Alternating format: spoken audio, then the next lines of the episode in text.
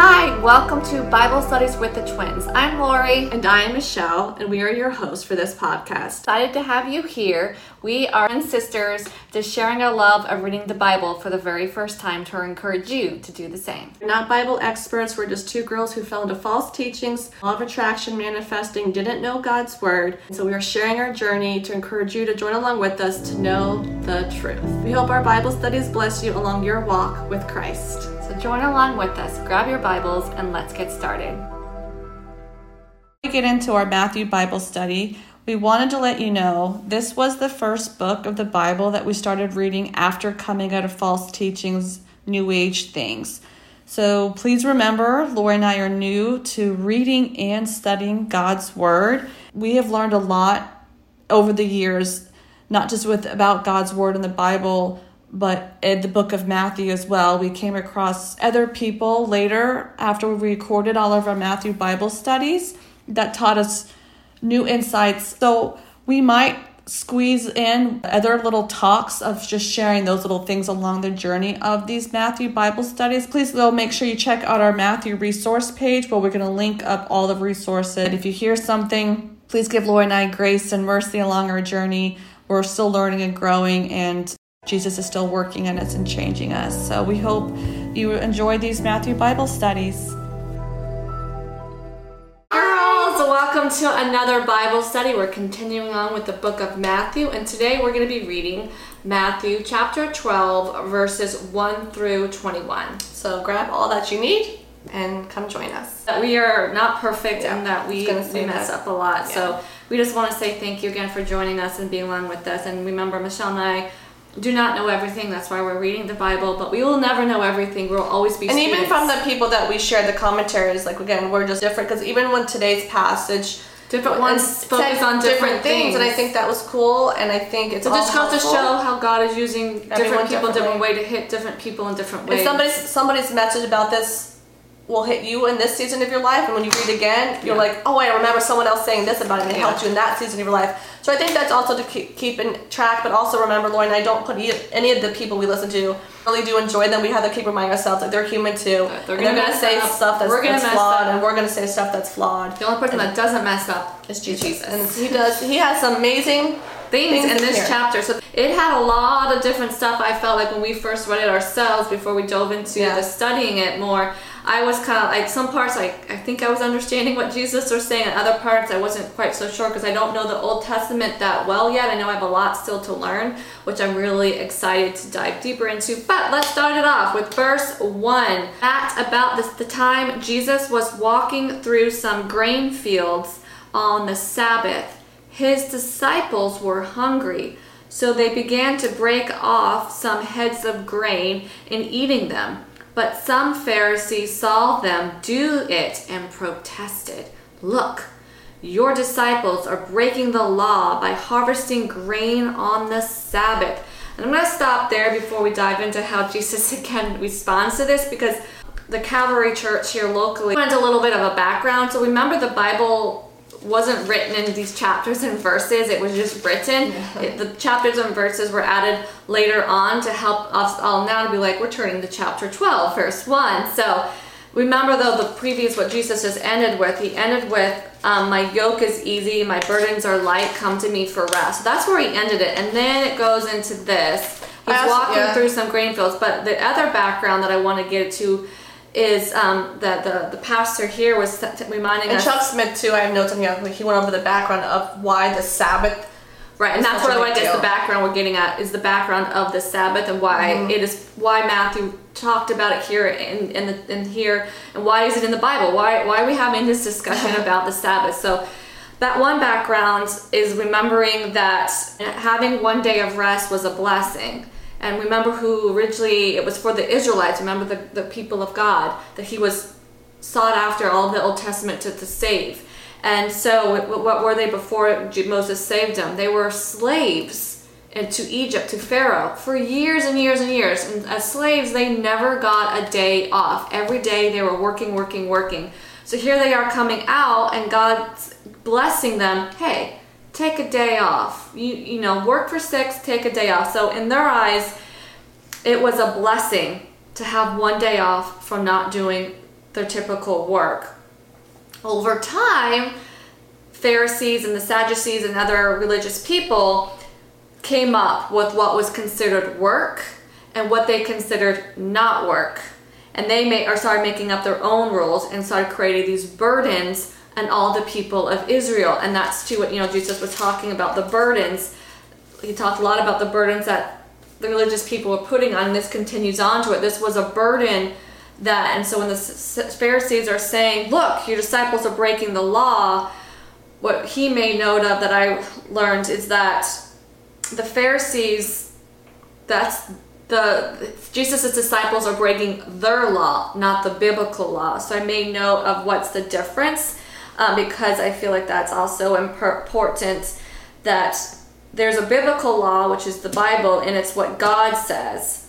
But then there's this something called an oral tradition or oral law, and that is what has been interpreted. So that is what they're seeing here, but they're not seeing that. They're not seeing um, this own thing. So he mentioned that you can see this as hypocrisy, that they're not seeing their own stuff. They're just focusing on what other people are doing, but they're still not doing, they're not seeing what they're doing too is not right. That they think they're the ones that are able to say, this is the way it is and this is not. And yeah, so, so I just want to add a little bit to that too from the Chuck Smith that we learned is that the Pharisees started to have their own interpretation of the law, and we've seen this already kind of happen on other things. Yeah. Um, and that they and also Jesus knows this. yeah, well. Jesus is aware of this, and and Jesus sees that they're missing what God intended because we learned that even when he talked about judging. Like, therefore, I tell like they all thought a certain way, interpreted a certain way, and then Jesus came again to clarify and to fulfill it. Right.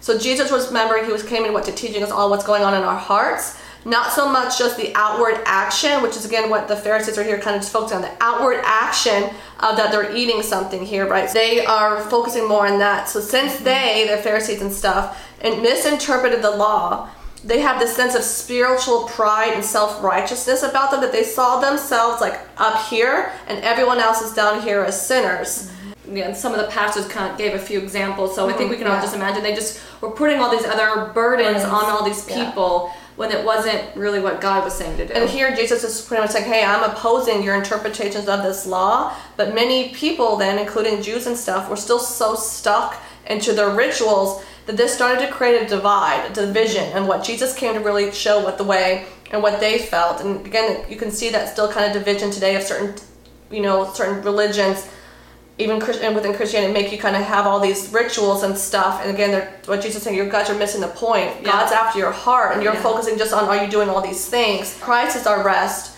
He's the way to be saved, and that's really all we just need to remember that Christ is where we find rest and how we to be saved, right. not also, on our rituals and stuff. And another way to look at again what the Pharisees are, are doing here is again they are they are taking something that God gave as a blessing and turning it around to be a burden over time and um, I think again that's just been something that's unfortunately been passed down, and not just about the Sabbath day, but other things in Christianity of people taking it something that God gave as a blessing and turning it around to be a burden. Mm-hmm. So I just wrote. Um, over time, the Sabbath day lost its original meaning. It's lost the blessing that God intended it for. Now it's looked as this big burden. There's all these rules around what is what is, what is allowed, what is not allowed. And I think to Jesus' response is also showing going back to God's character is that he cares more about preserving someone's life than the rituals. Again, the Pharisees weren't seeing it that way. That I wrote down also in my notebook. There's this higher law of God that to preserve life. So if a man is hungry,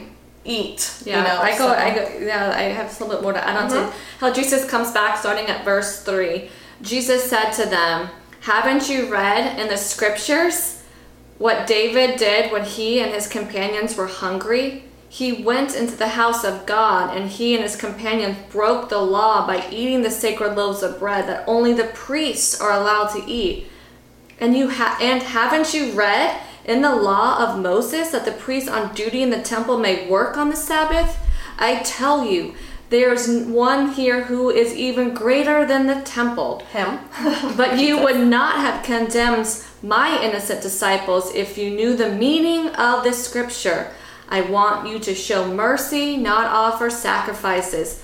For the Son of Man is Lord and even over the Sabbath. So I'll kind of say what I, mm-hmm. uh, when I went back and studied this more, and then Michelle can share hers because there's a lot here.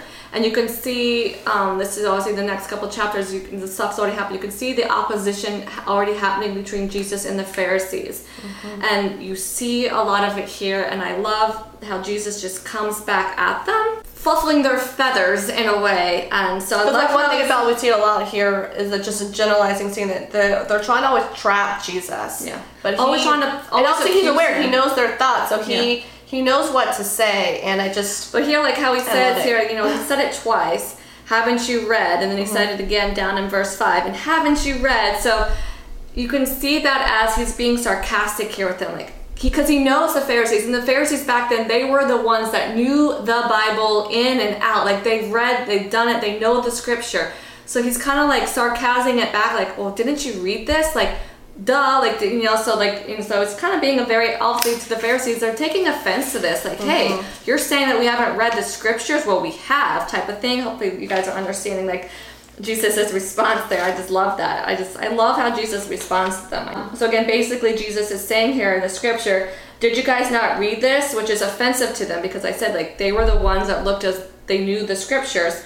And then jesus here going into verse 4 and he's talking about the story of david by 3 and 4 telling the story of David, he again knows that they know the scripture. So he's also telling them a story that they would remember, that they would be familiar with David. He ate the loaves of bread that were only for the priests. How come God didn't condemn him? So they could have seen what David did as breaking the law, as that bread was just for the priests, but God never condemned David for taking the bread. So continuing on, if you remember looking at more what Jesus was saying here. So pretty much what we're seeing here is that we see here that human needs take precedence in Jesus' eyes, in God's eyes. Which is what I was saying. That the, the, what the disciples were hungry. Back then, David was hungry and his people were hungry. So human need took over um, as the men were starving. But sadly, the Pharisees held their religious rules over human needs. Because after all this here, the rest in chapter 12, like how the Pharisees still don't see mm-hmm. what they're doing. That's haven't you read? So here he goes again. He's offending the Pharisees, being like,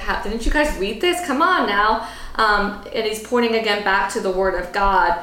And at this point, I wrote all uh, the Pharisees are having a real hard time fighting back. Like they don't have much. So you don't see them really coming back to Jesus with it. I think Mark, um, one of the pastors in, in the book of Mark, which we're going to read next, he goes into more of this and he gives a little bit more detail sometimes of stuff that was happening. So I'm excited to kind of go back and um, read the story again through Mark's eyes. So anyway, but the Pharisees here don't really have much to fight back to Jesus just because they really don't have anything to say because he God he's pointing back to the word of God so they don't have much to say here. Mm-hmm. Then moving into verse 6 again I tell you there's only one greater than me is the temple and then he goes into quote from the book of Hosea about the mercy not sacrifices so again, Jesus is mentioning scripture here. He the about the say I want to show you mercy, not side. This is the second time we've seen Jesus say this. I forget exactly what chapter. I was supposed to mark it, but I forgot to come back. But he did say it. It's when they're talking about him sitting with the tax collectors. Yes, that was it. The, uh, I think that was in verse um, ten, maybe. It's when he. Let me see. yeah, I can find it real quickly. Here it is in chapter nine, chapter verses twelve through thirteen. Now, when he heard this, he said, It's okay, not those who are well need a doctor, but those who are sick. Go and learn what this means. I desire mercy, not sacrifice. So he said it to the Pharisees back then, and here he is again saying it again. So obviously, this is very important to God. he doesn't. He's over the sacrifices. He's want. He just wants his people to start showing more mercy, which he does to all of us. So Jesus is like, "You look, Pharisees. Mercy is more important here." Again, although the Pharisees still valued their religious rules over mercy, which again is very different than what God and Jesus wanted here. So I made a note for you guys to make note of too. God values mercy over religious rules. So then the Pharisees reverse that, and so they're no longer really being a great representation of the Lord. So Jesus' disciples should have seen mercy from the Pharisees, not criticism, which is what he says here but you would not have condemned my innocent disciples if you knew the meaning of the scripture. So, mean that if you understood what that scripture meant about mercy, then you would have shown mercy to my disciples, not being like, look, look, they're breaking the law, they're in criticizing them. Mm-hmm. So, and then when he also says, For the Son of Man is Lord, even over the Sabbath. There, Jesus is boldly saying, Jesus is telling them, He is the Lord, He is God, Lord of the Sabbath. He is our rest, and because He is God, And who's God? What did God do? He created the Sabbath. So he is also the creator of the Sabbath, is what he's saying here. I'm the Lord, and I'm the one that created Sabbath. He is the only one who can then interpret what you can and cannot do on the Sabbath. And I just find that to be so beautiful. And I just love how Jesus responded back to them with that, that, hey, I'm the creator. I'm the one that created the Sabbath. Therefore, I am the only one that gets to say what you can do and cannot do, not you. And I just like boom, like right back at you. I just I just love Jesus's boldness there. He's the only one that could do that because he's because he's God. So I just love that. So just my quick notes on this, just in verse four, when he's referencing David, Jesus also is identifying himself as king, like David, mm. with long line David. So it's also why he brought that story because he's because David was king and he's using it to represent I'm king. He's also Jesus is portraying in all of this and all his little responses back is that Jesus is the king, according to David, a prophet and a priest, all through his words that he spoke here. So and then in verse 8, Jesus is claiming that he wrote this because the Lord saying he is God. Again, many religions, and still to this day, miss the relationship part of God as they focus on rituals and observing others for doing wrong. Like they love to point out when someone else is doing wrong. They got from Chuck Smith that that I liked that I want to just bring up here that he just was reminding himself that the way I was saying that God was sick of sacrifices because they kind of was what God what Jesus was noticing why I think also why he mentioned it twice is because in the Old Testament stuff, I think Jesus obviously when he came back to be, you know, he's the new way, he saw that people were like, well, let's just go and do this, even though we know we shouldn't. This evil thing, we can then just go offer a sacrifice and then be forgiven. Yeah, this and is so God was like, I'm done with this. Back in Numbers from the Old Testament, I think mm-hmm. we see mm-hmm. more of this happening. So, anyways, I think that's also, and then remembering that Jesus is rest. Jesus is where we get rest. That's also what he's saying that He is the Sabbath. Mm-hmm. Jesus is the rest, and they're making all be about all these ways. Remember, we just got back with them talking about the yoke and the burdens, and so that's what we're saying here. Like you're adding all these things. My mm-hmm. yoke yeah. is easy, my burden is light. So. so. just be careful when you're whoever you're listening to, and I hope Lori and I never come across you guys with a mistake. So we just say read the Bible, get to know God, and believe in Jesus that He died for you. And we're taking we're taking our time reading it, and I hopefully you're yeah. taking. Even though yeah. our videos are here along, I mean you have to watch them all in one day. You can. You can dedicate an hour of your day. That would be awesome but that's yeah. also awesome if you don't. If you only spend about five to ten minutes in the Word, you're you're you're dedicating time to be, be with the Lord. Yeah. So.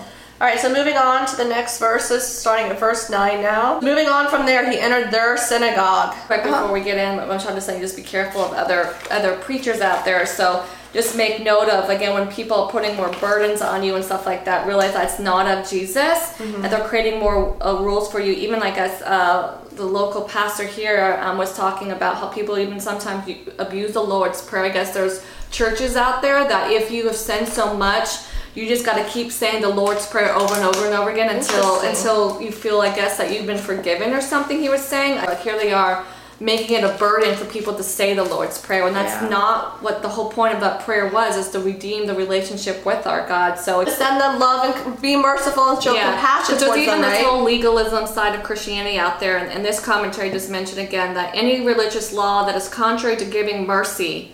Um, should be looked at with suspicion. Yeah. God wants mercy, not sacrifice. Again, remember Jesus has mentioned that twice here so far in Scripture. And God wants love, not legalism, which mercy is an act of love. So the Pharisees who sacrificed to obey their Sabbath laws thought they were serving God. When they accused Christ here and the disciples for doing what they were doing, they, they were actually defending God. Um, and that's how a lot of legalist religious people are today. So just something to be careful of um, yeah. inside that notes. Um, so to make okay. So back to back to no back to verse ten. There he saw a man who had a shriveled hand. In order to accuse him, they asked him, isn't it lawful to heal on the Sabbath? He replied to them, Who among you, if he had a sheep that fell into a pit on the Sabbath, wouldn't take hold of it to lift it out? A person is worth far more than a sheep. So it is lawful, right? It's good to do good on the Sabbath, right? So kind of like what's it, like he throwing back things right at them. And then to finish this out, verse 13 and 14, then he told the man, stretch out your hand. So he stretched it out, and it was restored, as good as the other. But then the Pharisees went out and plotted against him how they might kill him. Because again, here they is, is Jesus pretty much saying, you guys are not doing things right and they're not taking it so well right so So let's dive a little bit deeper into what's what is all happening here because that's a pretty big bold statement to come mm-hmm. back after Jesus just healed somebody and here for the Pharisees to go out and say we want to go kill you. And so you're like okay whoa whoa whoa like we can see that they've been fighting but to actually go out and physically kill somebody. So like what? Something must have sparked them to really want to go all of a sudden go and kill Jesus. Like, Yeah, I just- instead of just fighting and putting him in prison they actually want to go and kill him so we had to dive i feel like a little bit deeper because that was kind of when i first read that I was like whoa all- the plotting of jesus is already happening? Like whoa. I knew they they bump heads a lot but so anyway you have to like okay why why you know why did they say that Yeah, so I just wrote on deeper. verse on verse twelve. I just made note when he said, "When a person is worth far more than a sheep." Jesus is pretty much saying their record straight, and it kind of goes back to what we were saying before about them eating, walking through the fields on the Sabbath. God preserves a person's life over more than rules and rituals. So I think we came to help people. I came to help people. Yeah, because remember too, the whole point of the so far that we've been seeing in, in twelve, in chapter twelve, moving into this one, the the Pharisees are always finding ways to what accuse Jesus of something, find him guilty of something. So here again, when they say that, ask that question in verse, uh, ask him that question in, in verse ten, they're again they're they're finding anything to to accuse him. So Pharisees have studied Jesus and all they know who Jesus was. They watched him grow up. They know who he is and what he knows. And um, and they know Jesus has a hard time, which Michelle mentioned, when he sees somebody in need, for him not to go and help them. And, the, and they know this. So that's also why they say this, because they know that this who Jesus is. Because remember, they, they've been watching Jesus, so they know that's part of him. So when Jesus has the opportunity to heal someone, he's going to take it, which I just find beautiful. And the Pharisees know that he can heal, but it never occurs to them that he is the Messiah. So they, again, they see, they've seen all, we studied all those previous chapters of where they've been watching Jesus do all these miraculous healings, but they still have a hard time seeing that he is the Messiah. So again, in their minds, this man wasn't in a life or death, and this man with a messed up hand.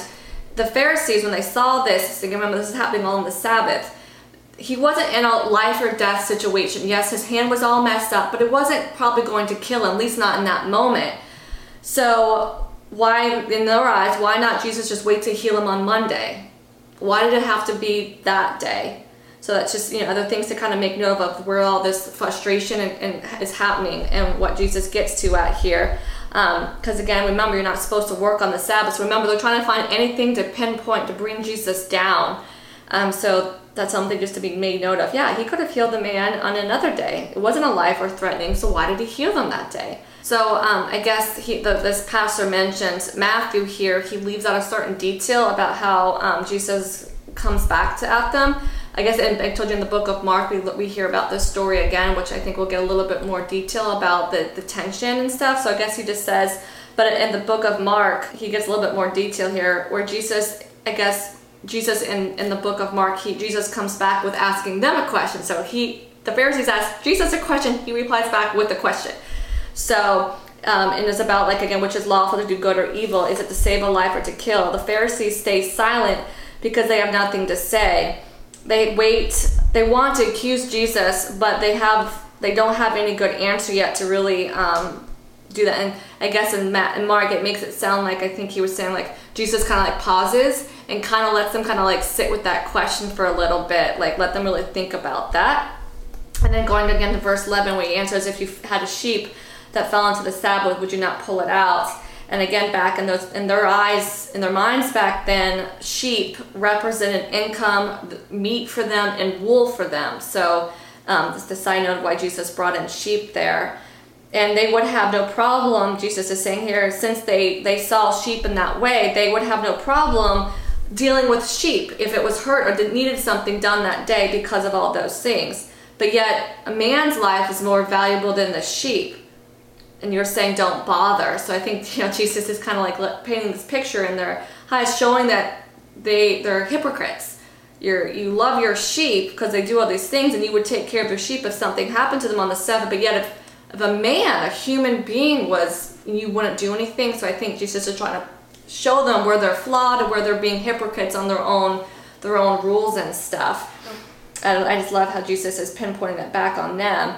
And again, it make it, and, and again, the book of Mark says Jesus uh, looked around at them in anger and distress because I think he's seeing their stubborn hearts. I guess in the like I told you in the, the, the Gospel Mark, he goes more into that of what Jesus is doing. So Know, can you imagine him just like looking around at them with such anger and distress because he he because he, he knows their hearts and he knows their thoughts. Like they're being so stubborn about all of this and jesus is, is you can i love that he's starting to get angry and so shows that jesus is a human and he had human feelings so he knows what it's like to feel frustrated when you're trying to Frustrated say something, yeah. and nobody's getting it Yeah. and i think we've all probably been in those own moments in our own life there so, um, um, so then going down to keep going down. Sorry, um, Jesus is not angry when he sees hurt or struggling people, like all those pet people in the past that he healed that were struggling. He's not mad at them. He's not angry at those people, which set the Pharisees kind of were mad at them, like, and making them like they're such bad people.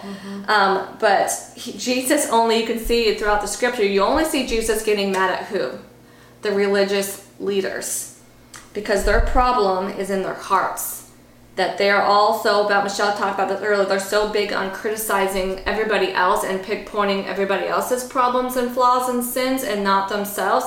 And so that's where, and I, I find that beautiful and in kind of a sense of encouragement because you know, we're all messed up, and so, but Jesus isn't mad at us. He's mad at us when we are being too harsh and criticizing and, and condemning on other people and making other people that you're better than Yeah, I think it's else. more of that. So- It's the idea that they- they had this sense of about them that they're at this certain level and you're not here, so you're worthless. And that's what Jesus gets what- mad at. And I just, I think that's an important thing to make note of. I, I liked learning that side of it, that what's kind of the deeper things that are happening here.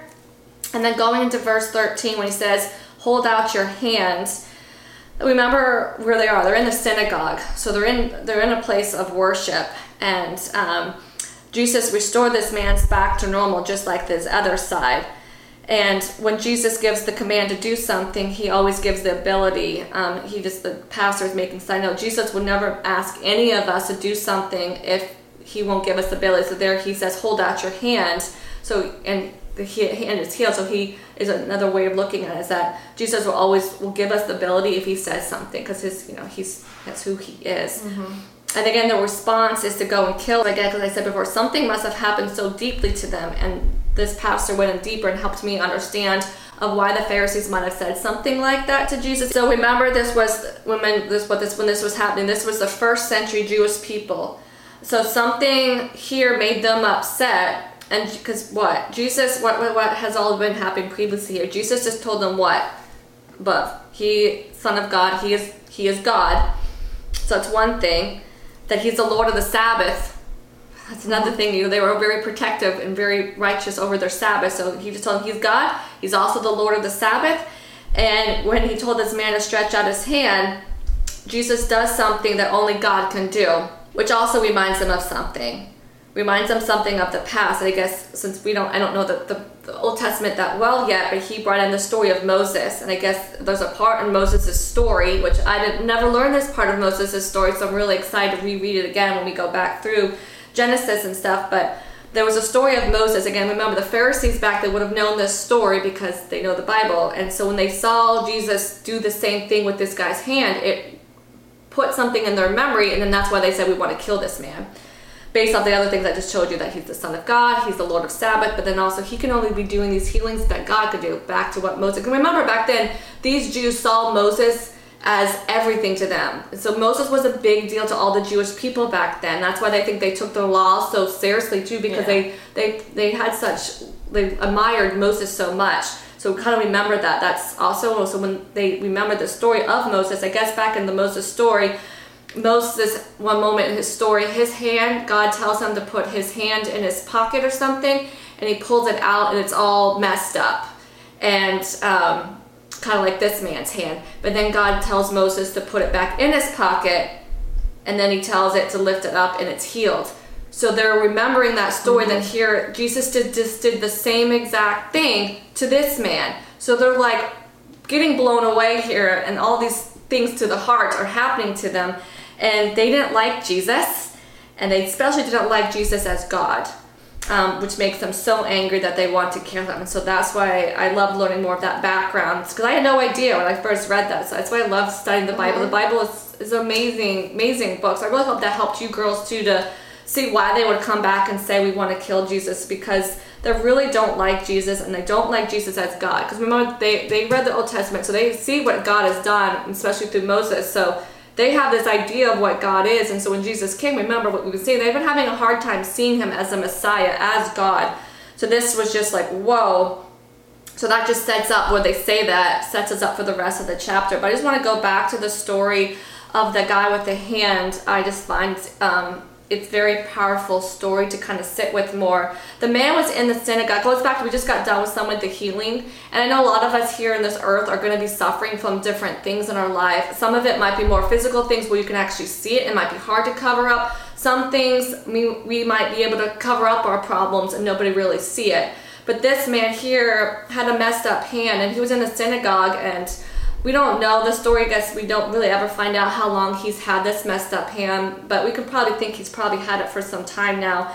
But where is he? He's still in worship. He's still turning to God. He's still worshiping God, even though he has this messed up hand. He's probably been praying for God, can you fix my hand? And God hasn't yet. So you can probably see he might have some, even some embarrassment to other people. Gosh, that guy comes to church all the time to worship God, but look at his hand, it's still messed up he really must still be sinning or God must still be really mad at him. So you can see how it it was still, I think, very courageous of him to come to still keep worshiping him. And so, what, do, what does this show? What can we learn from this man with his hands? He knows where to go. Keep worshiping God even in the midst of your troubles, and don't give up on God. And I think this also ties into what John, uh, what we learned from John the Baptist from Jesus when he says, "Don't be offended for me if I don't free you from yeah. prison."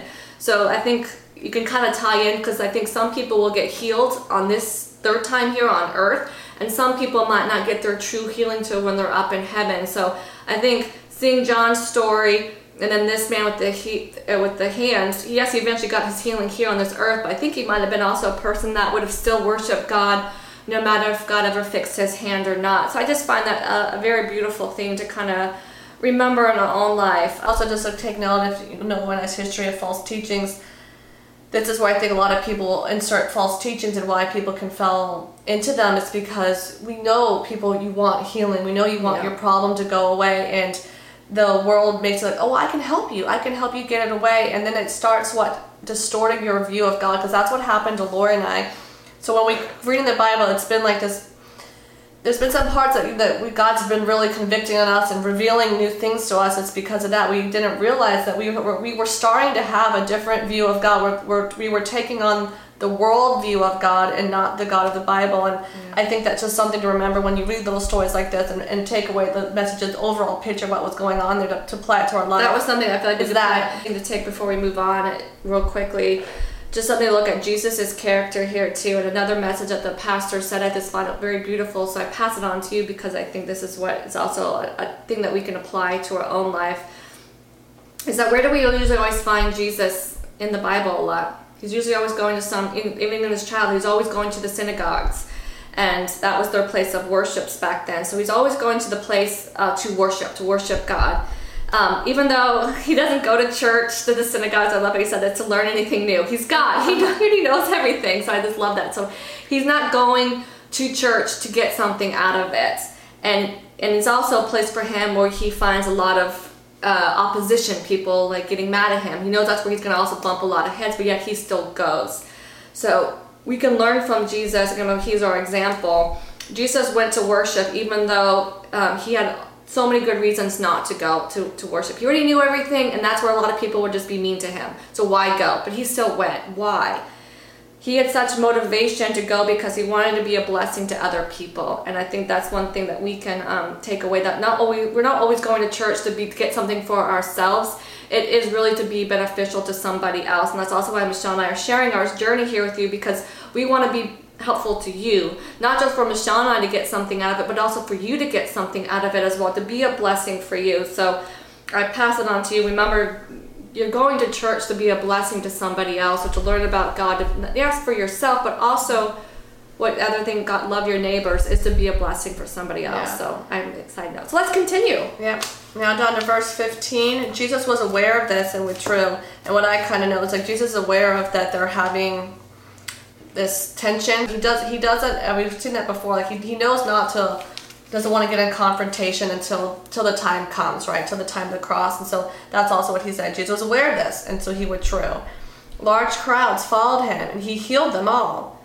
He warned them not to make him known, so that was so that what was spoken through the prophet Isaiah might be fulfilled. Here is my servant whom, whom, whom I have chosen, my, be, my beloved in whom I delight. I will put my spirit on him, and he will proclaim justice to the nations. He will not argue or shout, and no one will hear his voice in the streets. He will not break a bruised reed, and he will not put out he will not put out a smoldering wick until he has led justice to victory. The nations will put their hope in his name. So a few notes that I just that I have note on it that I got from the Harvest family is that going back into verse 18, that is what God said when Jesus was baptized. So again, he's confirming whom I delight. I put the spirit that all happened also at the time of Jesus' baptism. So that's confirming that that God's Father, this is Him. This is the God. This is Him.